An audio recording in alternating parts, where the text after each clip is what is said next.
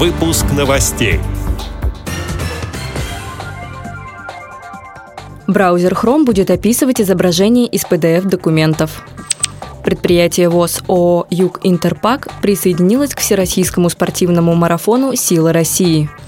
Вопросы обеспечения смартфонами инвалидов по зрению обсуждены на заседании рабочей группы по повышению финансовой доступности для инвалидов и маломобильных групп населения.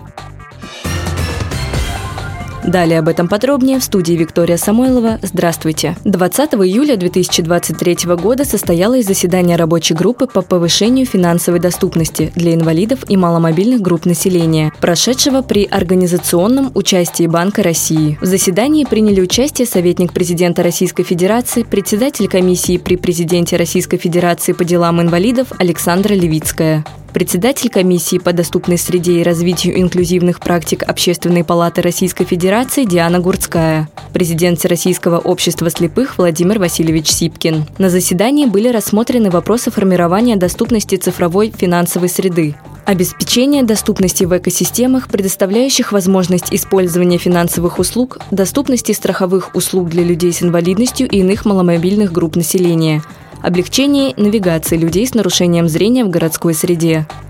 В своем выступлении президент Российского общества слепых сделал основной акцент на необходимости принятия давно назревшего решения о включении в федеральный перечень средств технической реабилитации для слепых такого уже широко распространенного инструмента в повседневной жизни населения страны, как смартфона. Владимир Васильевич Сипкин подчеркнул, что в условиях развития цифровых технологий и внедрения цифрового рубля данное устройство уже является многофункциональным средством реабилитации – благодаря которому обеспечивается преобразование ориентированной на визуальное восприятие информации в доступные для незрячих формы. Инвалиды по зрению могут быть более мобильными и самостоятельными при решении ежедневных задач.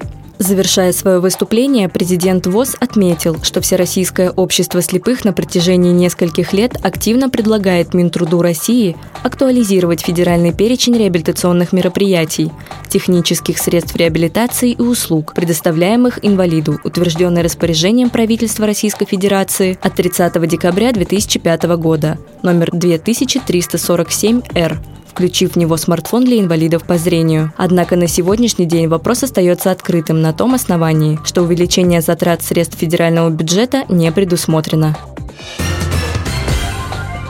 Всероссийское общество слепых активно включилось в проведение Всероссийского спортивного марафона «Силы России», организованного партией «Единая Россия». В ходе цикла мероприятий марафона во многих региональных организациях, учреждениях и предприятиях ВОЗ проходят спортивные состязания, в которых принимают участие инвалиды по зрению. В рамках данной работы к участию в марафоне присоединилось предприятие ВОЗ ООО «Юг Интерпак», где состоялся турнир по шахматам. Напоминаю, что масштабный спортивный марафон «Сила России» проходит на территории всей страны и включает самые разные виды спорта от лапты и шахмат до бега и плавания. Акция поддержана Министерством спорта Российской Федерации и на сегодняшний день доступна уже более 1200 площадок для ее проведения. Спортивные мероприятия в рамках марафона проводятся с участием всех желающих, в том числе и граждан с ограниченными возможностями здоровья.